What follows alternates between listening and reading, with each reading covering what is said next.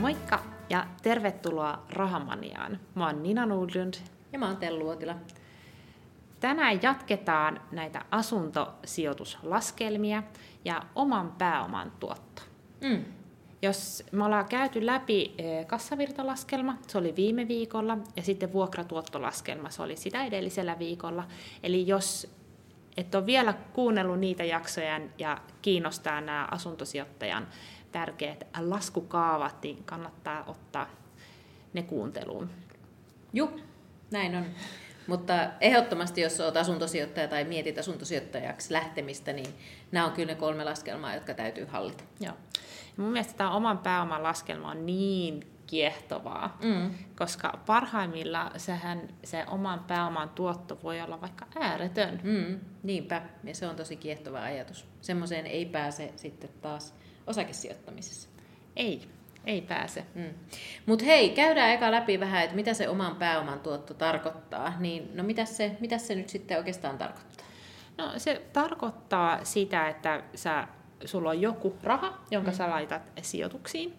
Ja sitten se on se, mitä se raha tuottaa. Ja minkä mm. takia puhutaan nimenomaan oman pääoman tuotoista, niin, e, eikä vaan ylipäätään tuotosta, on, että sä voit sijoittaa ihan omalla rahalla, mm. ja sitten sä saat sen sijoituskohteen tuotto-odotuksen mukaista tuottoa. Niin, esimerkiksi laittamalla osake markkinaan ja saamalla sieltä vaikka 7 prosentin tuoto. Joo, eli se on ihan se normaali tuotto. Mutta sitten kun puhutaan varsinkin asuntosijoittamisessa sitä oman pääoman tuotosta, niin siinä asuntosijoittamisesta hyödynnetään aika usein tota velkavipua. Eli otetaan lainaa sen asunnon hankkimiseen. Mm. Eli sulla saattaa olla, me puhuttiin viime viikolla, että sulla oli 30 prosenttia, eli 30 tonnia omaa rahaa, ja sitten sä otit 70 tonnia lainaa. Joo, 100 tonnia asunto. Kyllä. Joo, kyllä. Juuri näin, eli sillä, sillä velan ottamisella niin pystytään huomattavasti parantamaan sille omalle, eli sille sijo, omalle sijoitukselle, sille 30 tonnille, jota ihan oikeasti laitetaan kiinni siihen asuntoon, niin sille saatavaa tuottoa. Koska me otetaan pankista lainaa ja sitten kun se vuokralainen maksaa meille sen vuokran ja tavallaan sitä kautta niin sen lainan lyhennyksen lyhentää meille, niin me, meidän tulee tavallaan tienattua se 70 tonnia. Kyllä. sillä 30 tonnin hinnalla. Aivan. Mm. Ja jos muistellaan vielä sitä tuottolaskelmaa, niin 100 tonnin siihen sijoitusasunnolle me laskettiin, että e, sä saat 5,3 prosentin tuoton. Kyllä, eli jos sä olisit ostanut sen koko, koko tota, tai asunnon kokonaan sillä sadalla tonnilla, että sulla olisikin ollut 100 tonnia ää, rahaa, Kyllä. Niin silloin voi ajatella, että, ja sä et olisi ottanut siihen velkaa ollenkaan, niin silloin voi ajatella, että se sun kokonaistuotto olisi siitä kohteesta 5,3. Mutta nyt me kerrotaan, miten sillä lainan ottamisella me saadaankin nousemaan se oman pääoman tuotto ihan eri lukemiin. Kyllä. Otetaan esimerkki taas, niillä samat numerot kuin viimeksi. Eli siinä kuukausi vuokra oli se 600 euroa, hoitovastike 100 euroa, eli 500 euroa kuukaudessa sä saat eh, tuot, nettotuottoa, ja se kerrotaan 12. Ja ja oman pääoman tuoton laskelmassa, niin tässä kohtaa vähennetään vielä sen vieraan pääoman kulun. Joo, eli korko. korko. Eli lasketaan kuinka paljon se vieraan pää, pääoman korko on. Eli tässä esimerkissä, jota me viimeksi käytiin läpi, niin vuosikorko on 300, 732 euroa. Eli yhteensä se tekee 5268 euroa ja tämä jaetaan sitten sillä omalla pääomalla, Joo. eli 30 000 eurolla. Eli siitä saadaan silloin 17,6 prosenttia. Oman pääoman tuotoksi. Kyllä. Eli se on aika iso, iso summa, jos vertaa vaikka siihen 5,3 prosenttiin. Kyllä. Tai edes siihen osake niin kuin pitkän eh, pörssiin sijoittamisessa, jossa se lasketaan monesti, että se on siinä 7 prosentin luokkaan se tuotto-odotus pörssissä. Niin, pitkän aikavälin. Kyllä. Kyllä. Eli silloin voi ajatella, kun aika monissa laskelmissa tai monissa esimerkkeissä, missä verrataan vaikka asuntosijoittamista osakesijoittamiseen, niin monesti sanotaan aina, että osakesijoittaminen on paljon tuottavampi muoto. Mm.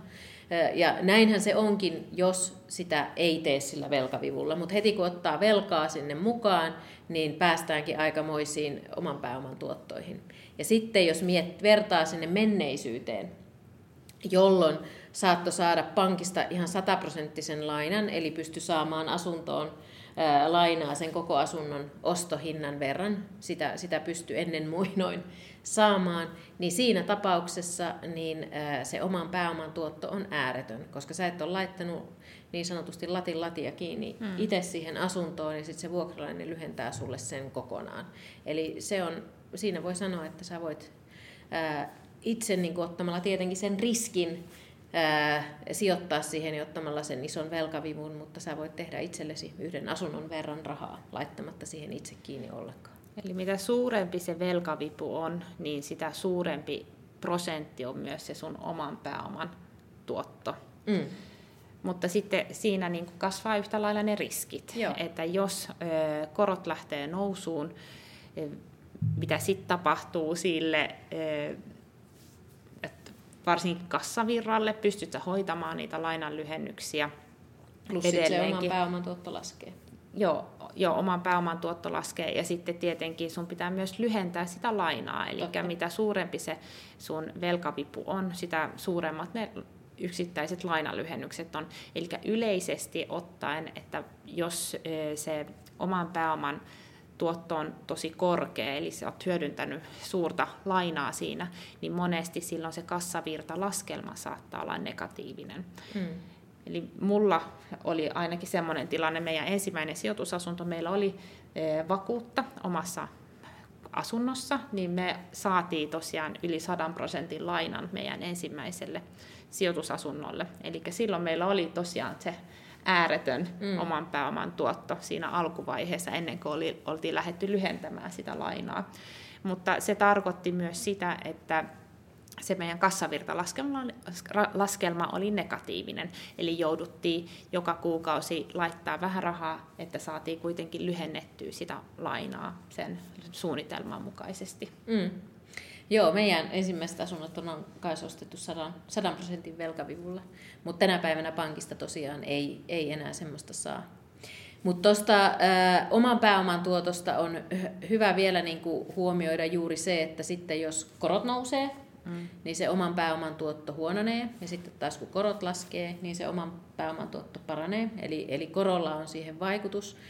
Ja sitten siinä toinen asia vielä, mikä on hyvä huomioida, on tota, että se oman pääoman tuotto on tavallaan sen vain sinä hetkenä, kun sä ostat sen. Mutta heti kun sä rupeat lyhentää sitä lainaa, niin se oman pääoman tuotto myös laskee. Mm.